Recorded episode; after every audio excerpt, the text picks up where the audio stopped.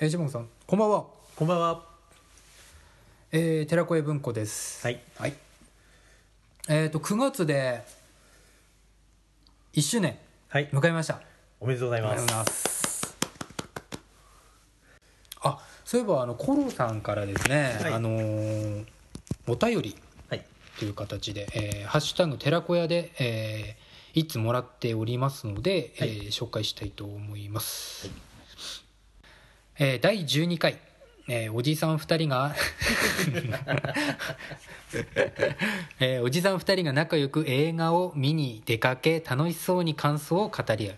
ただそれだけなえーただそれだけのことなのになんてこんなに、えー多幸感に溢れているんだろう。正直特撮はそんなに詳しくないけど聞いてて幸せな気持ちになりました。感謝。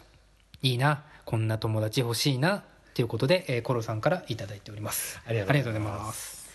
コロさんいつもねあの2人のこう会話聞いてこう、ええ。ほんわかするとか、あのーシバゴンさんにあのープレゼントを送った回も、うん、コロさん結構反応良くて反応良くてっていうかその喜んでもらえるっていうかね、うん。そういう友達が近くにいればいいよねっていう風な感じで、あのー思ってくださってるってことで、ええ。うんまあ、実際に私もそのシバゴンさんにはそういう感覚があって。えそれをこう離れた、えーコロさんもね、ええうんポッドキャスト寺子屋文庫を聞いてそう思ってもらえるっていうのはすごく嬉しいうんところでありますけどねそうですね。はい、はい、コロさんありがとうございましたお便りありがとうございましたえーであのー、1周年ということで、はい。ちょっと急だったんですけど夜にねあのシバゴンさんと五右衛門さんに声かけて、ええ。ご飯食べに行きましたよね。行きましたうん。ね。ちょっと自分がおすすめだって言ってしばらく行ってなかったんですけど、ええ。お好み焼き、まあ、鉄板焼きのえお店に行ってきましたけどね、ええ。うん、あそこでちょっといろいろねこう1周年振り返ったりとか、ええ。そのゲームの話とかねくだらない話してたじゃないですか、ええ。面白かったですよね。面白かったですね あの周りにもお客さん、まあ、平日っていうのもあったのかな、うんいなかったですけど、うん。そしたらあのちょうどその鉄板焼きのマスターが、えこう途中から話に入ってきたんですよね、えええうん、そしたらまあその店長もいや、まあ、結構ゲーマえ。だったっすな。びっくりしーびっました。くりしましたねまあシバゴンさんと同年代っていうかもう話が合う合うあのパチンコの話とかめちゃめちゃ盛り上がってましたよね。ですよね。二人とも詳しいんだまた ねゲストに欲しいくらいですよね。聞いてみたいですよね。ちょっと入ってもらえば。そう。うん。まあ無理でしょうけど、いやわかんないですよ。入ってくれれば面白いですよね。面白いですね、いやシバゴンさんとその店長さんとのこう話とかも聞いてみたいなって俺思うくらあい。その年代がやっぱ合ってるんですね近いんでしょうね。近いんでしょうね、ええうん。そんなに。う。うん。ん離れてないっていうかね、えうん。そこであのー伝説のねエロゲー SM 調教師瞳。シリーズの話してましたけどね。もう知らねえみたいな。なんだこれみたいな。ヒエトトさん知ってた？知らない知らない。俺知らないよ、俺も。あの店長さんねあれ知ってるかみたいなねあのパパチンコの景品であったぞぶっみたいなこんできましたよね、あれ。あれ、ぶっこんできた以外ないっすよね。結構五右衛門さんもこのね、SM 調教師瞳シリーズには結構食いついてましたからね、ですね。うん、まああの後日この調教師シリーズの話するかもしれませんはい。しないかどうでしょうまあ五右衛門さんに振りましょう出すな。五右衛門さんにお願いして、そこは。はいまあそういう感じで楽しいあのー回でしたけど、ええ。まず3人でね1周年をお祝いしたと、えうん。でも本当に楽しかったですしこれからもねうん。そういう形で、えー寺子屋文庫をやっていきたいなという感じで思っておりますね。うん。はいということで今日の、えー寺子屋文庫ですけども、えー、食玩会。はい。えー食玩会は1回やってますけど今回は第2回目という形で、えーやっていきたいと思います、はい。よえー、柴本さん今日もよろしくお願いします。ろしくお願いします。寺子屋文庫始まるよ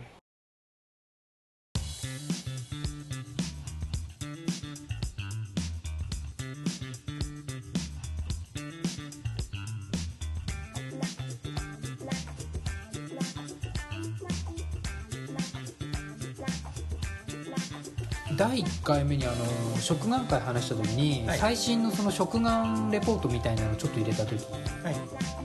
時があったと思うんですけど、えうん。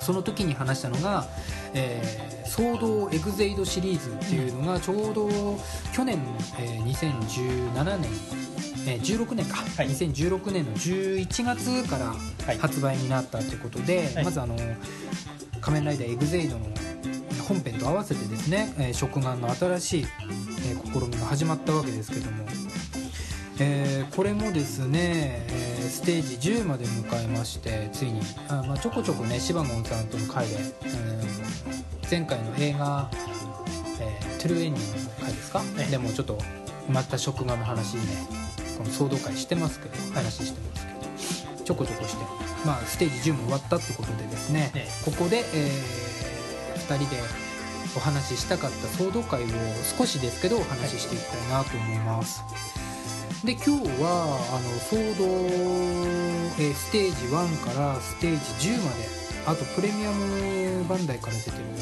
シリーズの、まあシリーズというか結構いろいろありますけど、まあ、それ全部ひっくるめて、えー、とシバゴンさんと私ヒゲト君のベスト4これはいいぞっていうのをですね、えー今日は紹介して、えーそれについてこうお話ししていけたらいいかなというふうに思いますけど実際にシバゴンさんは、えー本当にステージ1からステージ10あとはプレミアムバンダイで発売されたものはい。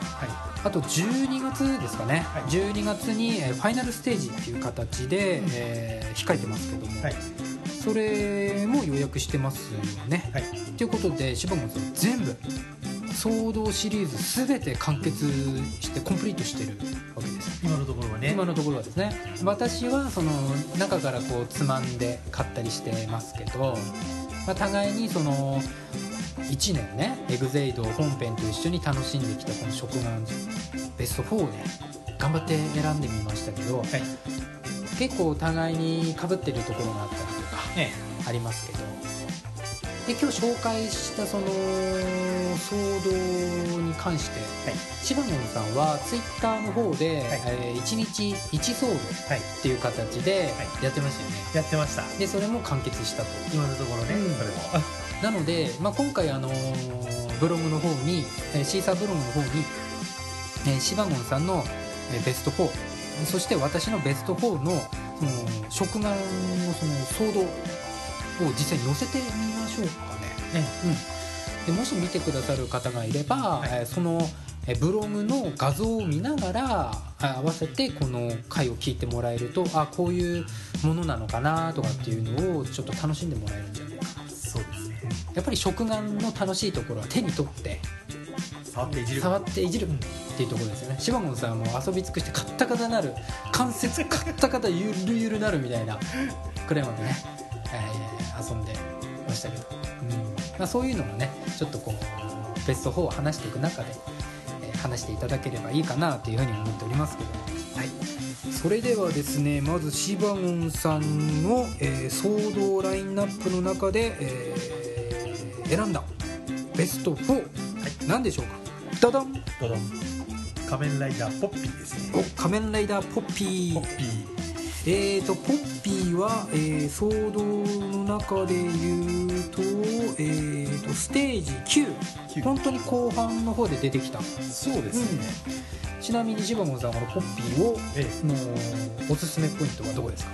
えもうやっぱりね、うん。これ今まではどっちかといえば男性素体だったんですけど、はいはい。女性素体ってちょっとちっちゃい。ちょっとそうですよね。あいいよね。いいですねこれ見た時に、再現度高って。ポッピーはいいですよ。色彩もかなりこだわってましたし、ね。軟質素材のあの腰回りとかスカートを表現してたりとかしてましたよね、そうですうん。ねあのピンク色の色彩も良かったですし。そうそうそう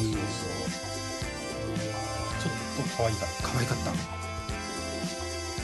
ちょっとちっちゃいんですよ。たそうなんですよね。そう。そうそこが良かったっすよね。まあこうなるとやっぱりね、うん。ファイナルステージがあそう。ねちょっと気になりますよね。ですね。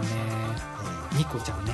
ニコライ。ルえニライト気になりうますよね。ん。あのーまあ知ってる方はね、ええ。あのー共有してもらえればいいいいですけど、あのリュックサックとええ。キャップ。そう。やばい。あれもう再現してるわけでしょ？そうですよねあのシバゴンさん的にはステージ10でもしかすれば入るんじゃないかななんてちょっと予想してましたよね。そうですよね。でもこれがまあプレミアムバンダイの方であのファイナルステージっていう形で、まあ、プレ版で発売になりましたけど、まあ、シバゴンさんも私もポチってますからね。12月まで待ちましょう。じゃあシバゴンさんの第4位は「はい。えー仮面ライダーコッピー」ということですね、えーとじゃあ私の第4位いきたいと思います。はい。えーと私の第4位はででん仮面ライダー。ポッピー。同じすいません。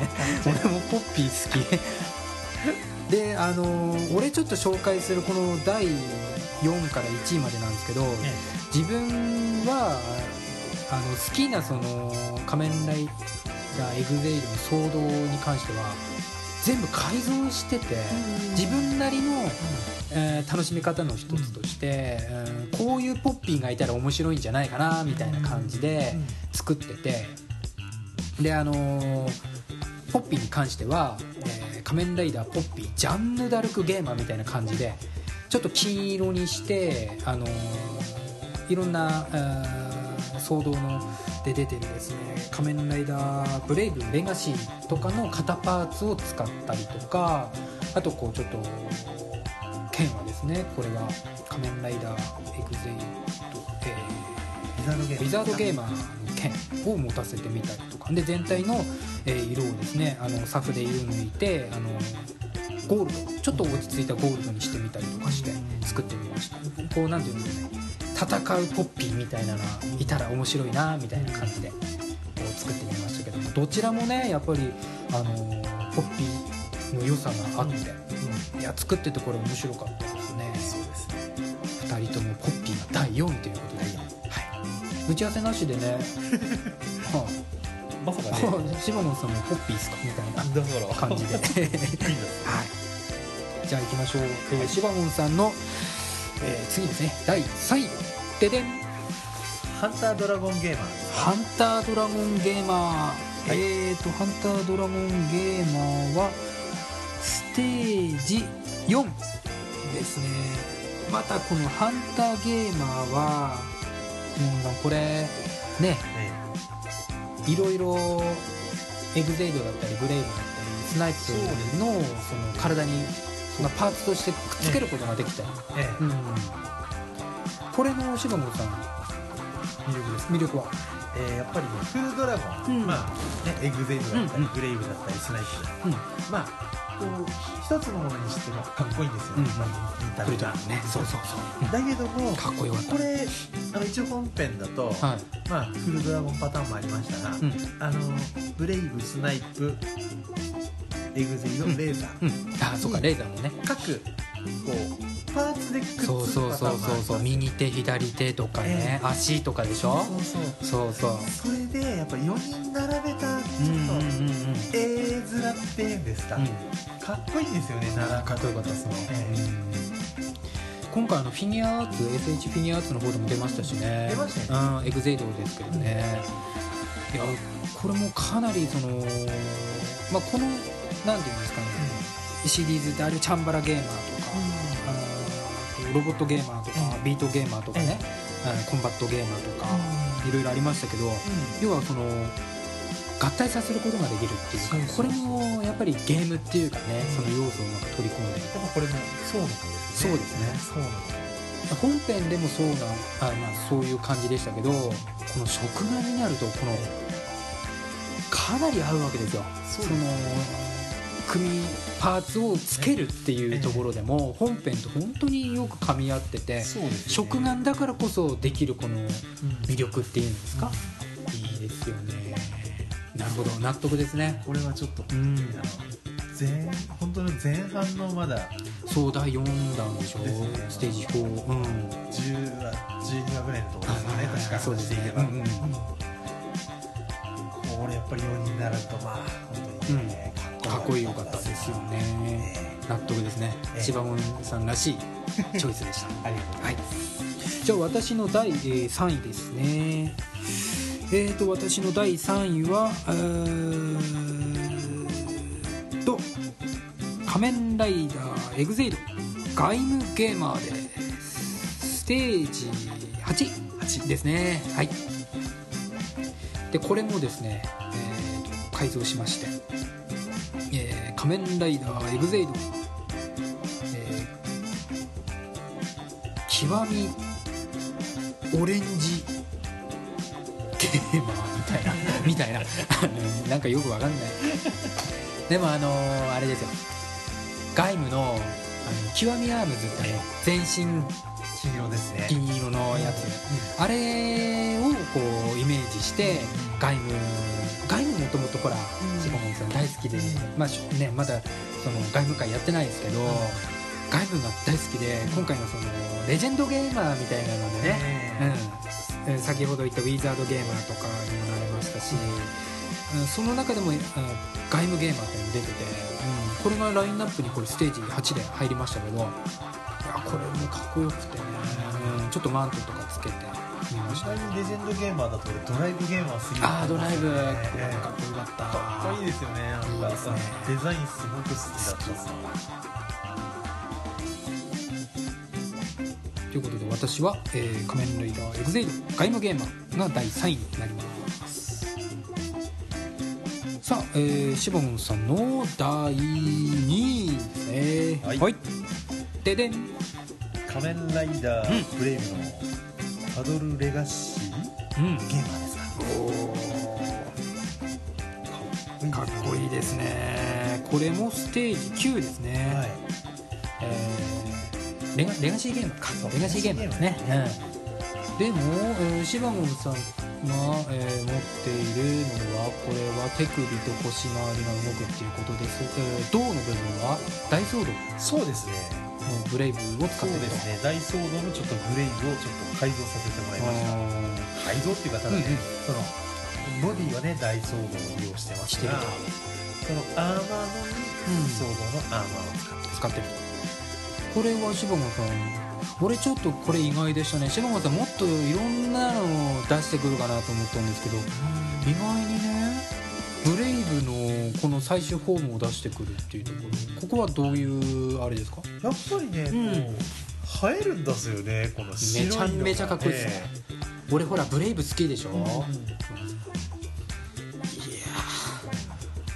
いやねね高圧なんだけどもすごくかっこいいなと思って、本編でもねレガシーゲーマーが出てくるのはだいぶ後になりますしね、うん、本当に40は過ぎたあたりですか、そのあたりですよね。いろいろあったんですがこいつをうん、うん、レガシーをレガシーよね。2にさせていただきました。やっぱりソードシリーズこういうなんていうんですかファンタジー色とかの造形がもうものすごくかっこいいしそうですよ、ね、直眼に合うんだ。うん本当に。ありますね。本当触ってもらいたいですね。そうですね。触ったことない方。こんだけ面白いこの手に、えー、大体1 1センチくらい。そうでですすね。ねそれくらいでこんだけのクオリティですから、ね、やばいですね。じゃあ私のですね第2位。いきたいと思います。ででん、えーと私はですねえーとこれはプレミアムバンダイから出ております。仮面ライダートゥルーブレイブ。です。まあ俺もブレイブです。はいブレイブと言ってもいいのかな、これはあの映画で出た、えーブレイブですかね、うーんと造形としてみればちょっとこう腰回りがナイトっぽくなってるっていうかですね、うんスカートついてますそうそうスカートついてますし、あと剣がねちょっとこうまがまがしいまがまがしい剣っていうかついてますし。でこれも私ちょっと塗装しまして、ええ。ーこのトゥルーブレイブ見た時に本当にこう鎧騎士っていう感じでああこれだったら何塗ろうかななんて思ったらですねやっぱちょっとキンキラキンに塗ってみたいな、ね。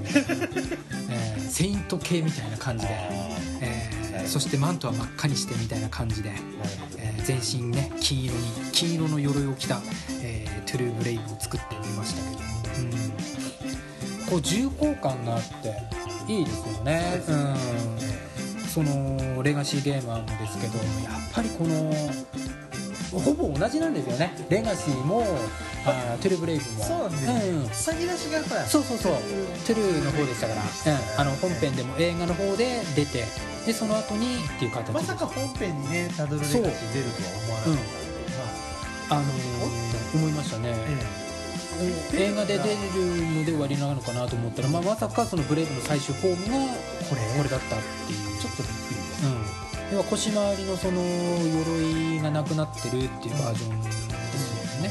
色もほぼほぼ同じでしたし。そうですうん、ねやっぱりこれもその映画と相まって、うん、やっぱりこう食玩として触るとしたら本編よりかもしっくりきてるっていうかこう食玩として遊ぶ、うん、っていう意味ではすごく良かったかな。それであれですよねこのしそういえばタドルレガシーって出したんですけど、はいはいこれちょっとひび入っているようあに見えますけどそうそうそう。これってでもあれなんですね。だから大理石みたいな感じああデザインみたいですね。そうそうそう。でした、ええ。大理石言ってた言ってた。なんかそんな感じですね、うんそうちょっとひび入ってましたもんね、あこれなんでひび入ってんだろうって最初不思議に思ってたんですけど。いろいろね設定こう想像したりしてねいろいろ。禁断の力みたいな感じそうそうそう。ではなガジェットがそうでしたもんね、ええ。なんかこうまがまがしい感半じというか。分こうなんかこう、うん、中のねあの機械見えたりしてて、ちょっとえ？みたいな感じだったけど。も、ちょっとこれ使っちゃいけない力なのかななんて最初そうだそうだ。大理石みたいなのちょっとひび入った感じ。よく見れば大理石っぽいんですよ。ねそううん、確かにあのトゥルーブレイブの方だとそういうひび入ってなかったですもんね、うんやっぱり本編と合わせて思い出しますね。そう。本編と本当に食玩の騒動は一緒。本当に一緒に楽しんでるんですよ。ね本編見て 騒動買って楽しんでみたいな結局その何ヶ月か後にそのそうね出てね。大物になってくれるんで。その何ヶ月末の楽しみでねはい。はいじゃあ、えー、シバモンさんの、えー、いきましょうか。第1位はい。ででん。大騒動のライダーエグゼイズですかね。来ましたえっ、とポイントは大騒動っていうところですね。ねやっぱりえー、と大騒動っていうのはさっきから何回かの柴門さんのところにも出てますけどステージ1からステージ10まで出てますけどこのえどこら辺で食い込んできました？多分ねこれ8か9あたりぐらいうん、だと8か9あたりですね。ね確か最初にそうです発売されてね、うん、何が違うかっていうとその層でいうとシールを貼る部分だったりあとはそえーのアーマーののがちゃんとねそうシルバー。シルバー。うんかなり綺麗なシルバーになって今までシールで貼るところが塗装になっていたりとか。ガシャポンブレイカーそうねあれもガショコンブレーカーも本来であればステージ1の、ええあーエグゼイド、えうんレベル2であれば、ええ。そこシールで貼るところがもう最初から色が塗られてそうですよね。あのまあエグゼイドだったりまあブレイブスライドうん、そうですねで大騒動のもう一つ特徴が腰が可動するっていうとところ。と手首。手首ですよねやっぱあと足の太もものあシール貼るべ貼ってたところがそうもう塗装最初から塗装されて。まあねこれだけ聞けば何そんな変わりないじゃんって思うけど。そうですよね。でもこの、まあ、前回の話で柴門さんとちょっと言いましたけど、えかなり売れたんですよこの大騒えそうですよね。もうイオンに行ってももう品切れ品切れで再販されましたからねこれそうねですよね。9月のそう。年末頃のやつでね。あこれって再販されてまだ間もないですよ、うん、でもそれもう1か月くらいにな。るのかでもねうん。大体1か月くらいになるのかなだからそのシバモンさんが大騒動を選んだっていうのはただそれだけじゃないと思うんですよね。ステージ1で出たエグゼイド、えーブレイブ、ステージ2で出たスナイプスナイプえをあのの層と銅っていう形とあとさっきシバモンさんの第3位で話した、えードラゴン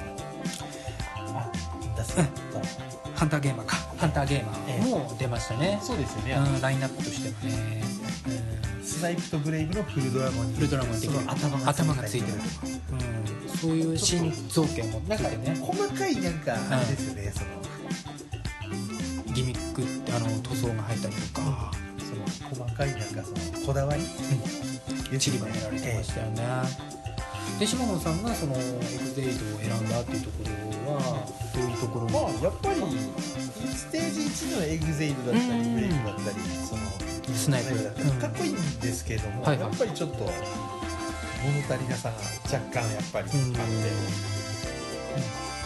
ちょうどねそのシリーズの後半になるにつれて、こうちょっとリニューアルじゃないですけれども、その食玩スタッフの人のこだわりこだわりね。こだわりですよねこれ、いや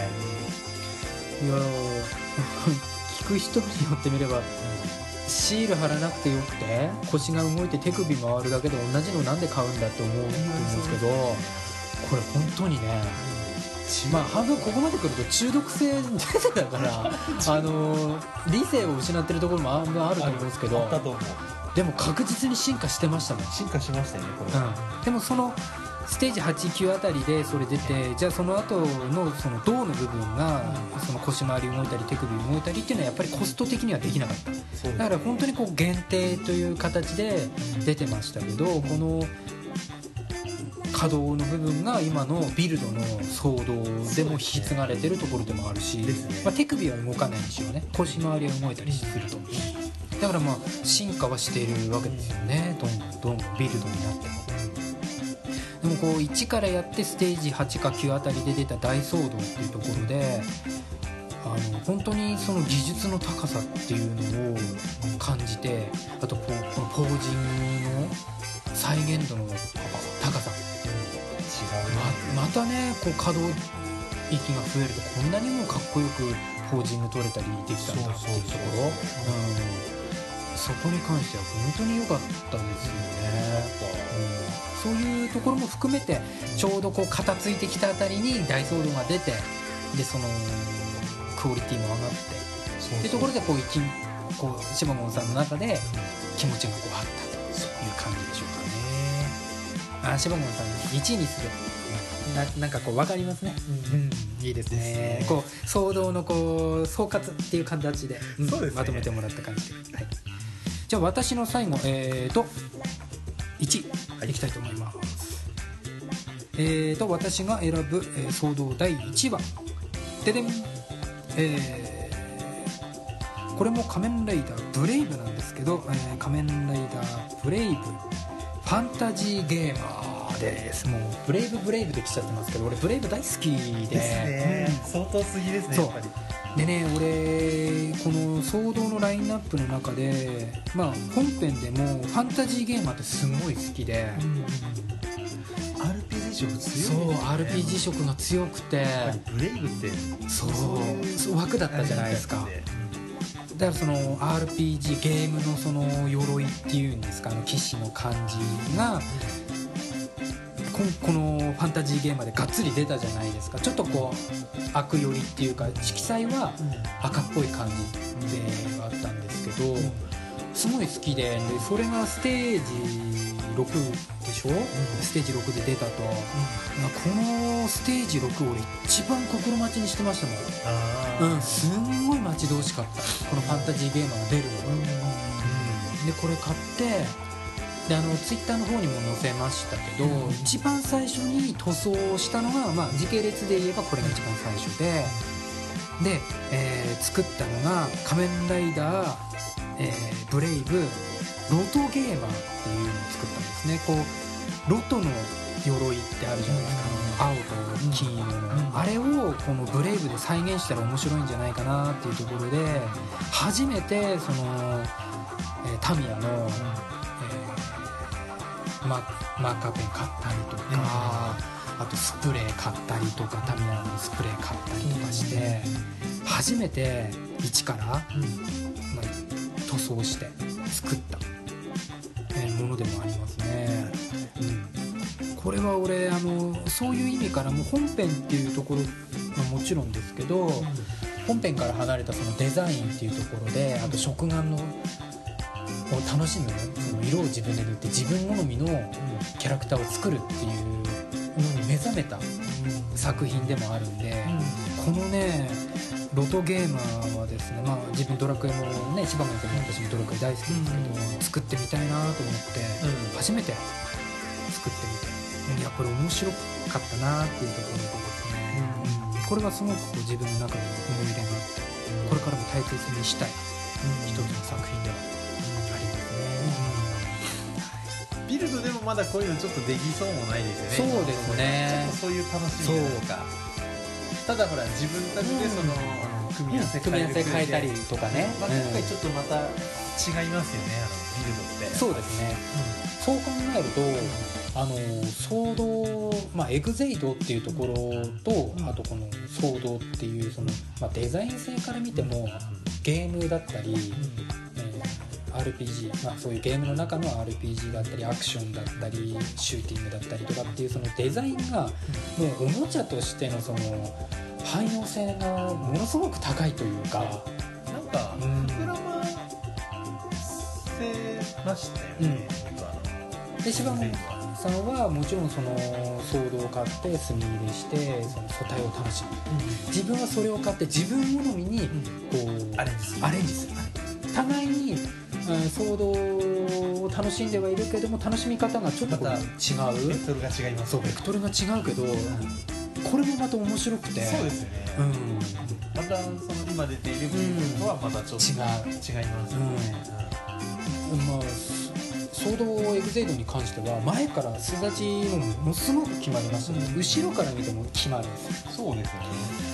ビルドに関しては後ろ塗装されてないんで前の巣立ちに関してはものすごくいいんですけど後ろ見るとねやっぱりこうこだわりたい人はちょっと塗装する範囲が広がっちゃって結構難しいのかなと思うんですけどエグゼイドってやっぱりデザインがデザインなんでこのガムとしてはねものすごくハマりのようそう、うん、これでよかったですよねということでね、じゃあ今日はこういう感じで、えー、本当に騒動エグゼイドに絞ってね、話しましたけどね、はい、楽しかったです。ね。で、えーと、ちょっと話しましたけど、はい。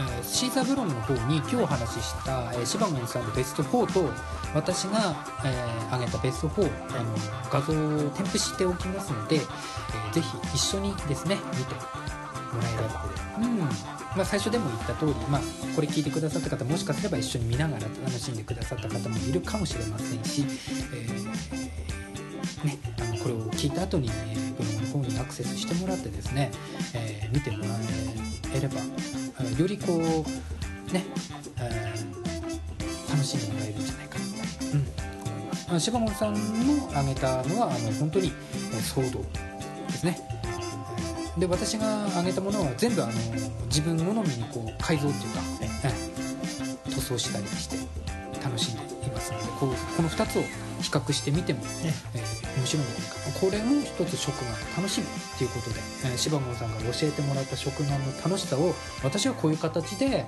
えー、エグゼイドを楽しませてもらいました。はい、うん。はい。あえー、本編食玩会第2回ということで、えー、仮面ライダーエグゼイド騒動シリーズをお話しさせていただきました、はい。えー、今日も下野さんありがとうございました。ありがとうございました。どうもありがとうございました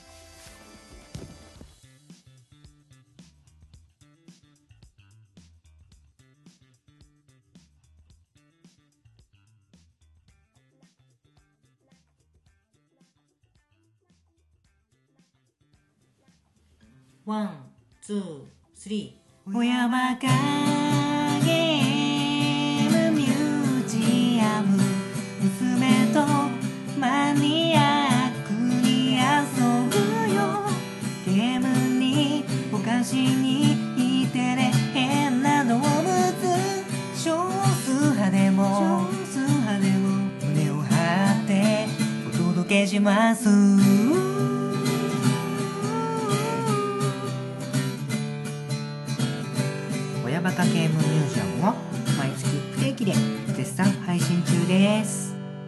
聞いてね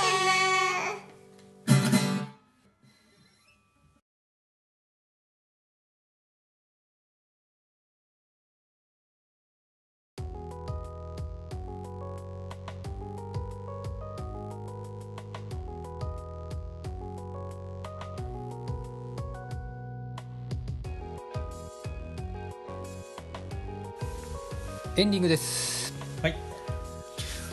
あそういえばあの10月の17日で、はい。えー娘が100日を迎えましてうん。あの日々日々大きくなってますね、ただですねやっぱり息子3歳と娘、えー3ヶ月ですか？いるとですねなかなかですね、でもドラクエとかね11とかやっちゃえばもうそれで終わっちゃいますし、ね、ドラクエ10の週間やってればそのまま寝落ちしちゃったりとか、う しちゃってますけど柴本さんなんかおドラクエ11もやってますもんね。やってますけどね、俺もじゃあドラクエちょっと封印かなそろそろ。試験勉強が待ってますね、あそうっすか。封印しちゃうんすか？ちょっとだけあーそうっすか、うん、そうですか。残念ですね。えー、残念ですね。ちょっと一時的に封印して。俺本編クリアしましたよえ今日。は早いっす。い、はい、本編クリアしていいよいいよ。からのみたいな。泣ける？よかった。結構泣けましたよ本当に。うんまあやりたいゲームもねいっぱい出てますけどね。うん。まあ生活の中でね互いにこう、えーちょっとおセーブするものはセーブしながら、えー食玩もね、はい。一緒にね楽しんでいきたいと思います、はい。えーということで、えー今日の寺子屋文庫第13回、えーお送りしましたのは、えー私、えー、ヒゲトトと芝ゴンの2人でお送りしました、今回も聞いていただきましてありがとうございました